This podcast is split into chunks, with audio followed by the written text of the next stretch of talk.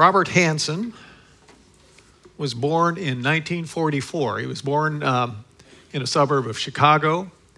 Pretty normal family. Grew up in a normal post World War II American household and uh, went to high school, graduated high school, went to Knox College where he got his bachelor's degree and unsure of what to do. He, he uh, went to dental school at Northwestern University in Evanston, Illinois, and uh, didn't like that so much and decided to get his master, master's of business administration, an MBA from Northwestern, and uh, was successful doing that. Went into the workaday world. Uh, uh, dated a woman he decided to marry, uh, and uh, in that decision, he uh, went uh, from his Lutheran tradition to a Catholic tradition, uh, and very committed to it, though, and very committed to his faith. Part of the Catholic organization known as Opus Dei. It was means literally the work of God, and and trying to live out the gospel in everyday life.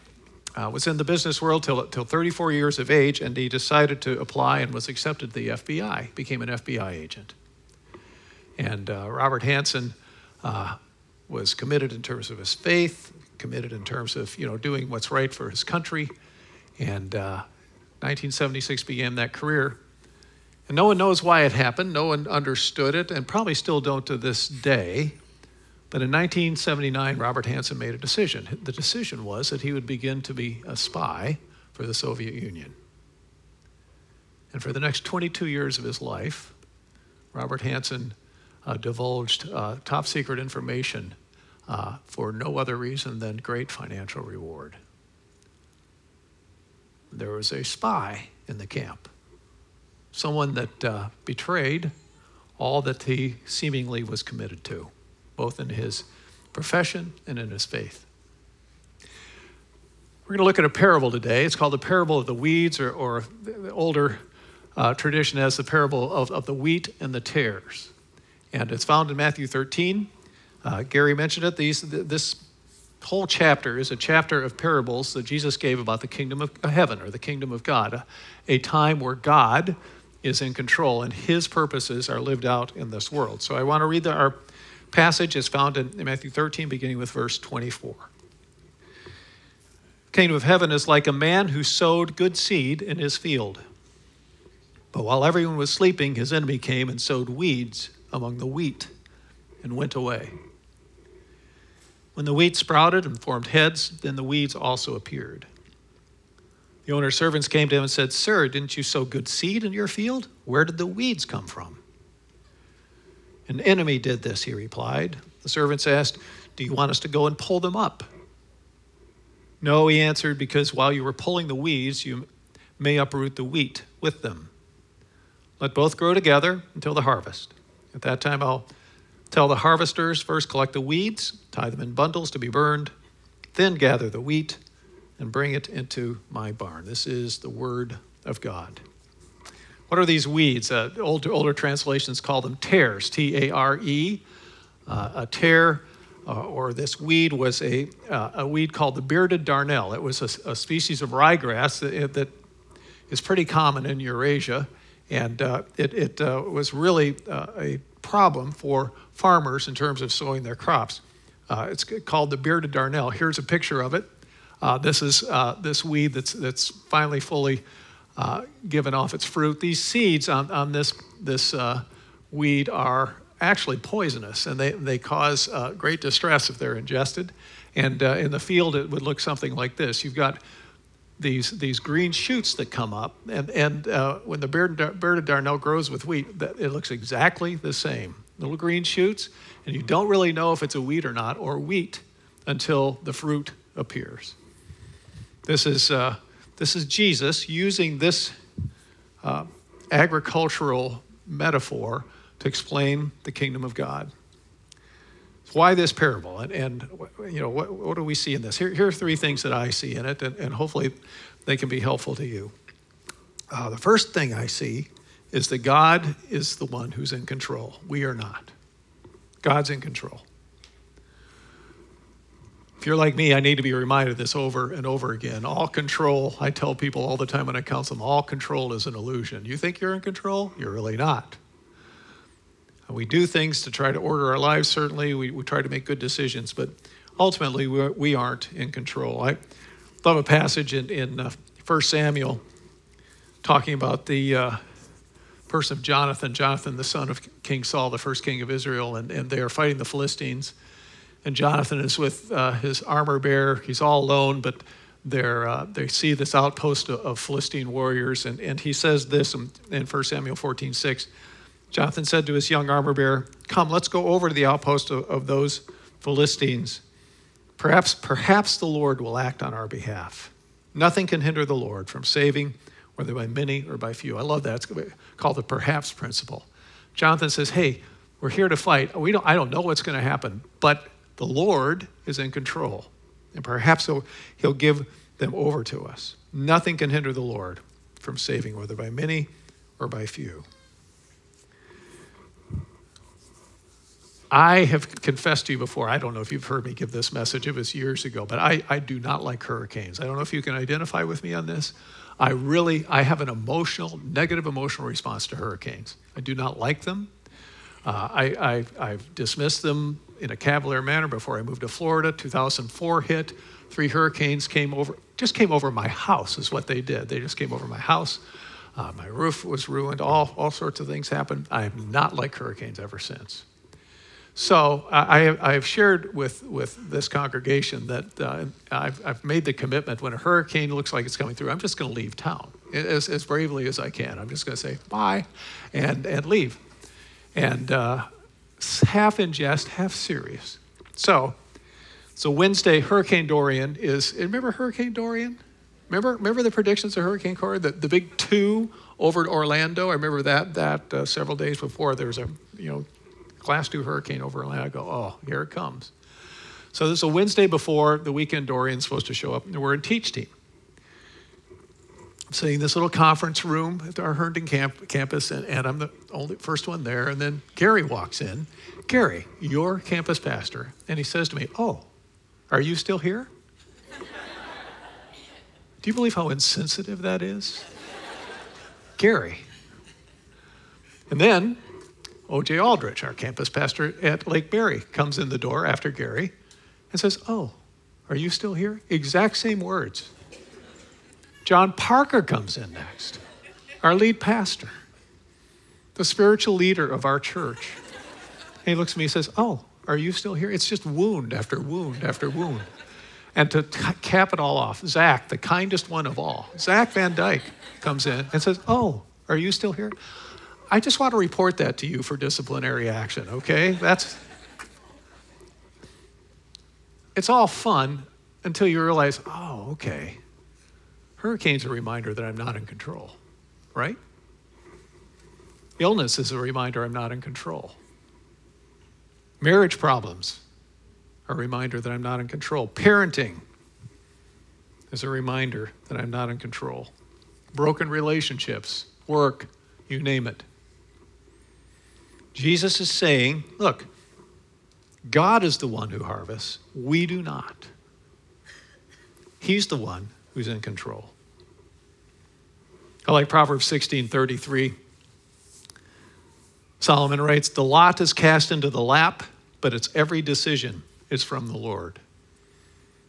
I like the New Living Translation of this passage even better. We may throw the dice, but the Lord determines how they fall. Isn't that a good translation? It's like a Kenny Rogers country song, right? The Lord determines how they fall.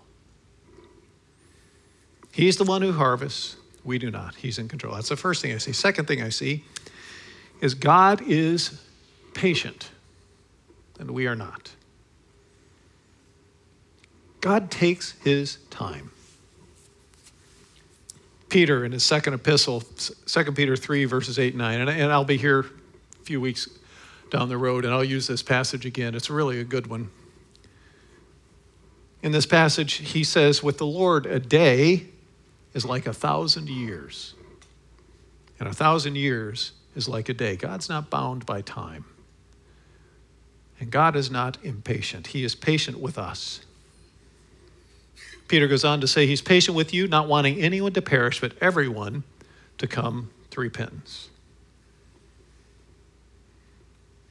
I'm not a patient person. I might appear to be patient at times. I like to give the impression that I'm patient, but a lot of times I'm pretty impatient.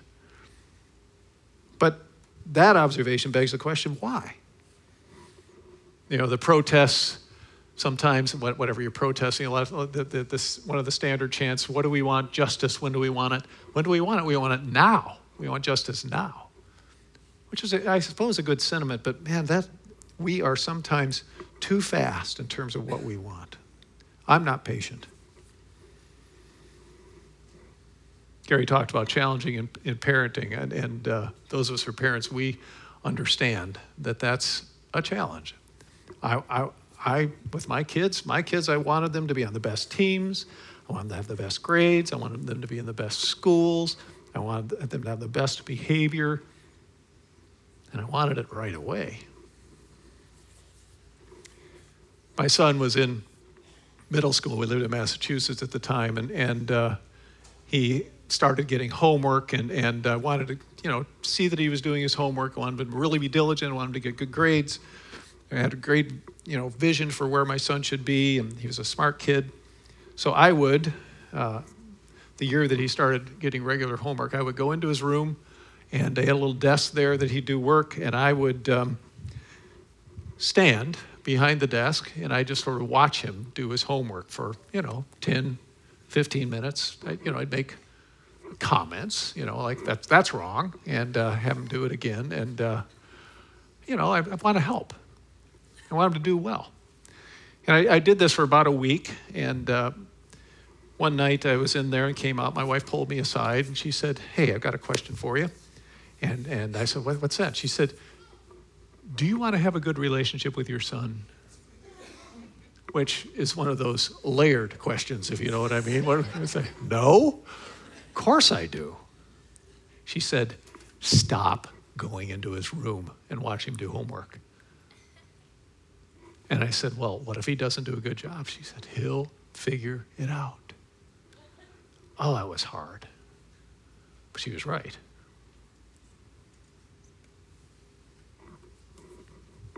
God's the one who decides when to harvest. You don't, I don't.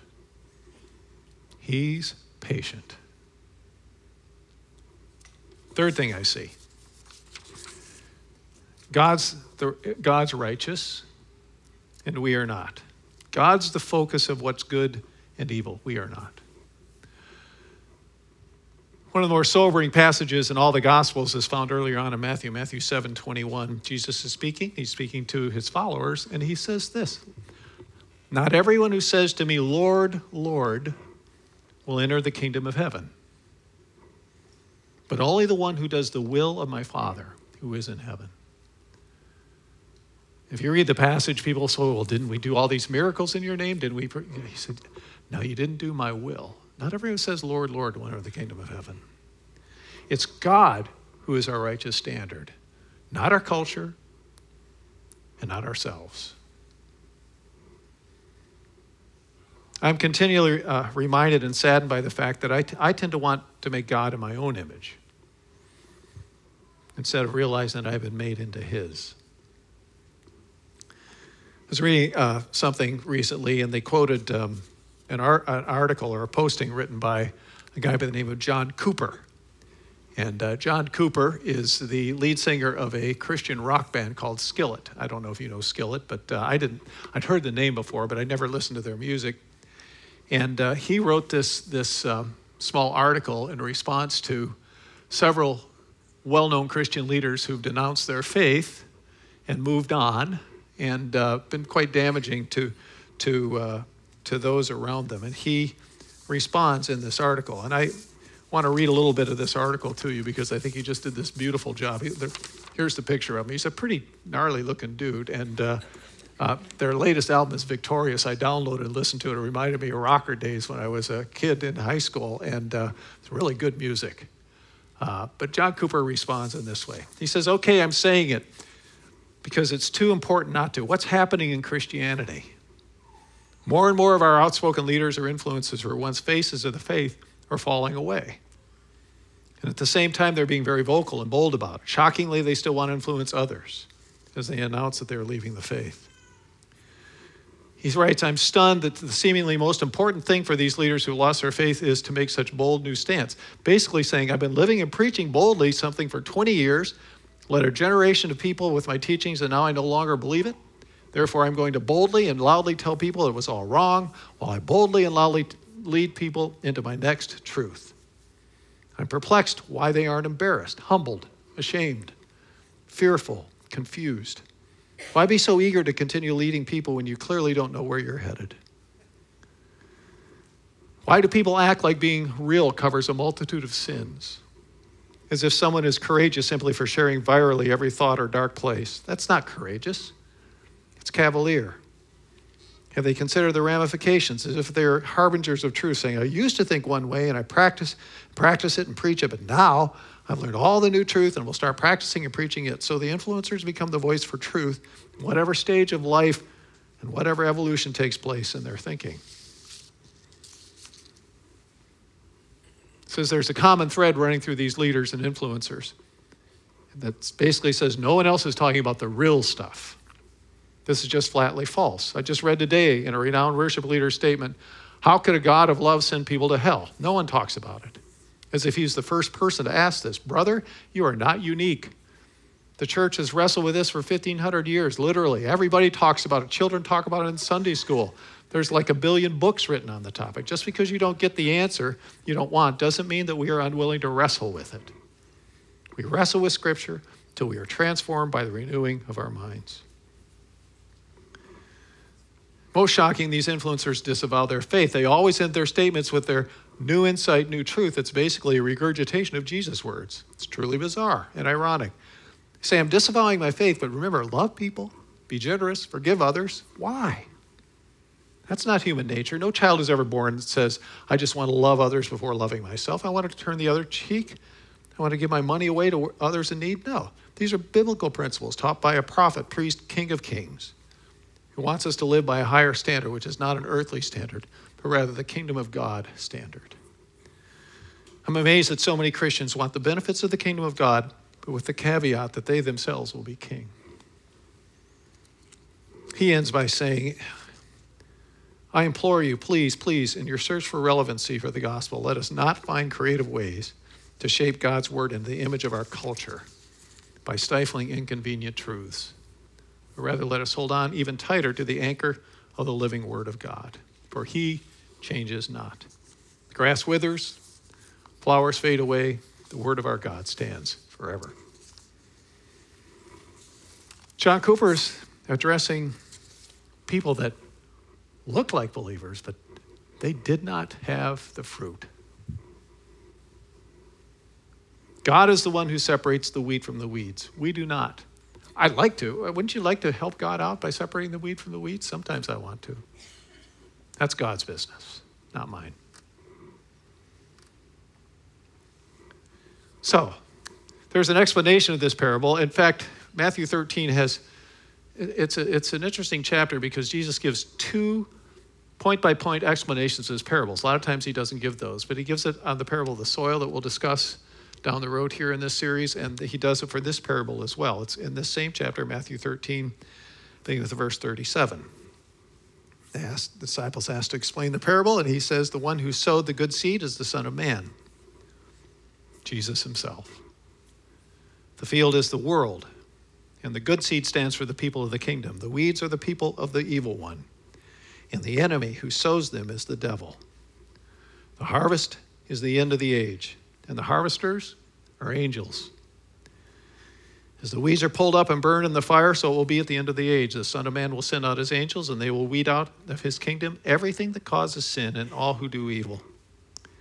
They will throw them into the blazing furnace, where there will be weeping and gnashing of teeth. Then the righteous will shine like the sun in the kingdom of their Father. Whoever has ears, let him hear. So here's the explanation, and, and here's, here's what I glean from this. And, and I, just hoping it might uh, spur your thinking help you a bit.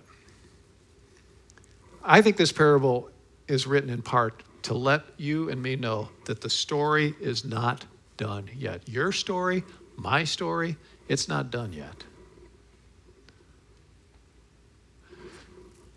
The fruit's not all in. And the kingdom is all about fruit. What kind of fruit will I produce? What kind of fruit will you produce? One of my favorite places going to Publix is the fruit department. Do you like the fruit department of Publix?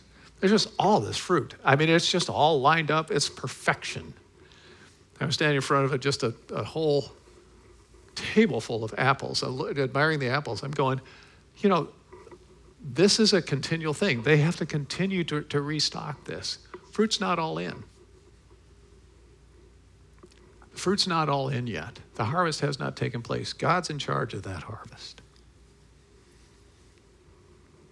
And the fact that our story isn't done yet, I need to realize, I think we all need to realize that the kingdom and conflict come hand in hand. There is an enemy. There's nothing that you do that's good, nothing that I do that's good that is easy. It always comes with a price.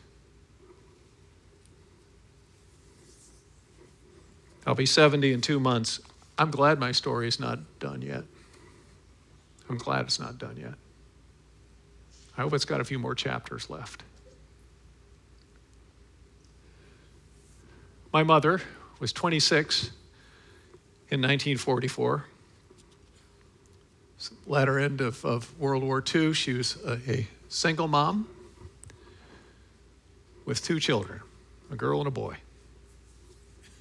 Divorced at the age of 22, no financial support from her ex husband, no high school education.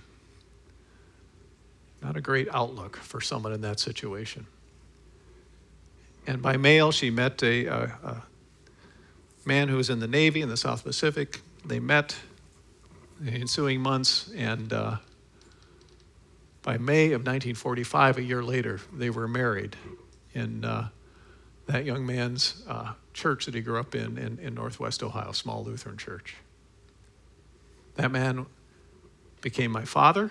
Uh, my mom and dad had four children uh, in their marriage, uh, one that died at two years of age, and myself, my two younger brothers.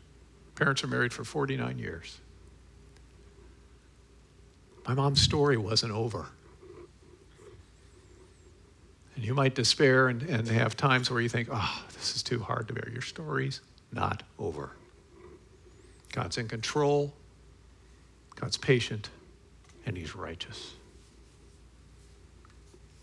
So, what do we do with this? What do I do with this? Here's, here's my takeaway. You ready? I don't want to be a weed.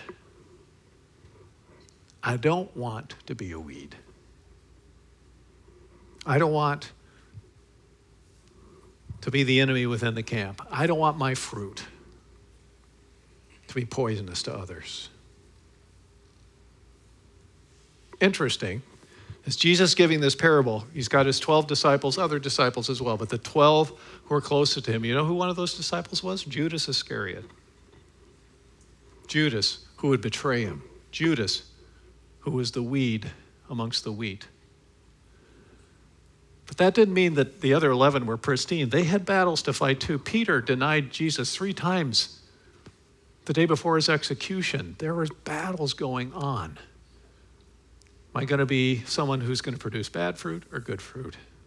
A weed, or will I be the wheat? I see that I'm not called to be a fruit inspector. I don't have to, I don't have to be the one to, that decides, God decides. And I'm called, and I believe all of us who believe in Jesus are called to do this. We're called to continue to produce good fruit. Toward the end of this chapter, Jesus says, Therefore, every teacher of the law who has become a disciple in the kingdom of heaven, where I want to be and where I know you want to be, is like the owner of a house who brings out of his storeroom new treasures as well as old. You and I need to be in the process of producing the fruit that God's called us to produce. Robert Hanssen over those years uh, when he was a spy, he gave thousands of secret documents to the Soviet Union uh, weapons development, military plans, uh, spies and counter spies. He, he did it all. He did it all, as far as we can understand, just for financial reward. He was paid millions of dollars for his betrayal. He set it up so he never personally met any Soviet agent. He did it all uh, over, the, over the phone, and uh, no one ever saw his face. And uh, the FBI knew that they were compromised. They, they finally realized that there was a spy. They didn't know who it was. They had to pay an ex KGB agent $7 million to hand over a tape of his voice. And they finally, through that tape, re- realized that it was Robert Hanssen. And on February 18th, 2001, in Vienna, Virginia, they arrested him as he tried to make another drop of secret documents. 18 years later, he sits in a maximum security prison in somewhere in Colorado, having betrayed his country, and he'll be there for the rest of his life. You know what the interesting thing is? He had a job. I, he had performance reviews. No one knew it. I'm sure he got great performance reviews until they realized who he really was. The Justice Department issued a statement when they discovered him. He says it was possibly the worst intelligence disaster in U.S. history.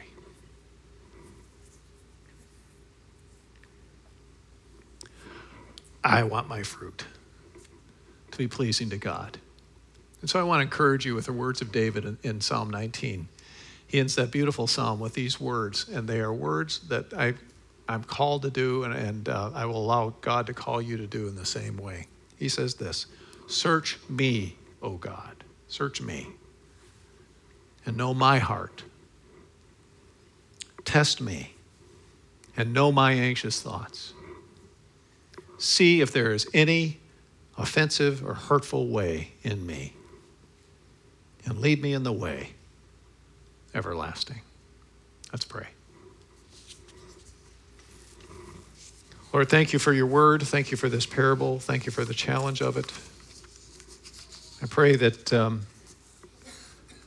I and every man and woman here would be able to hear your voice and do your will. I pray for my fruit and the fruit of, of each person that it would be fruit that would be pleasing to you.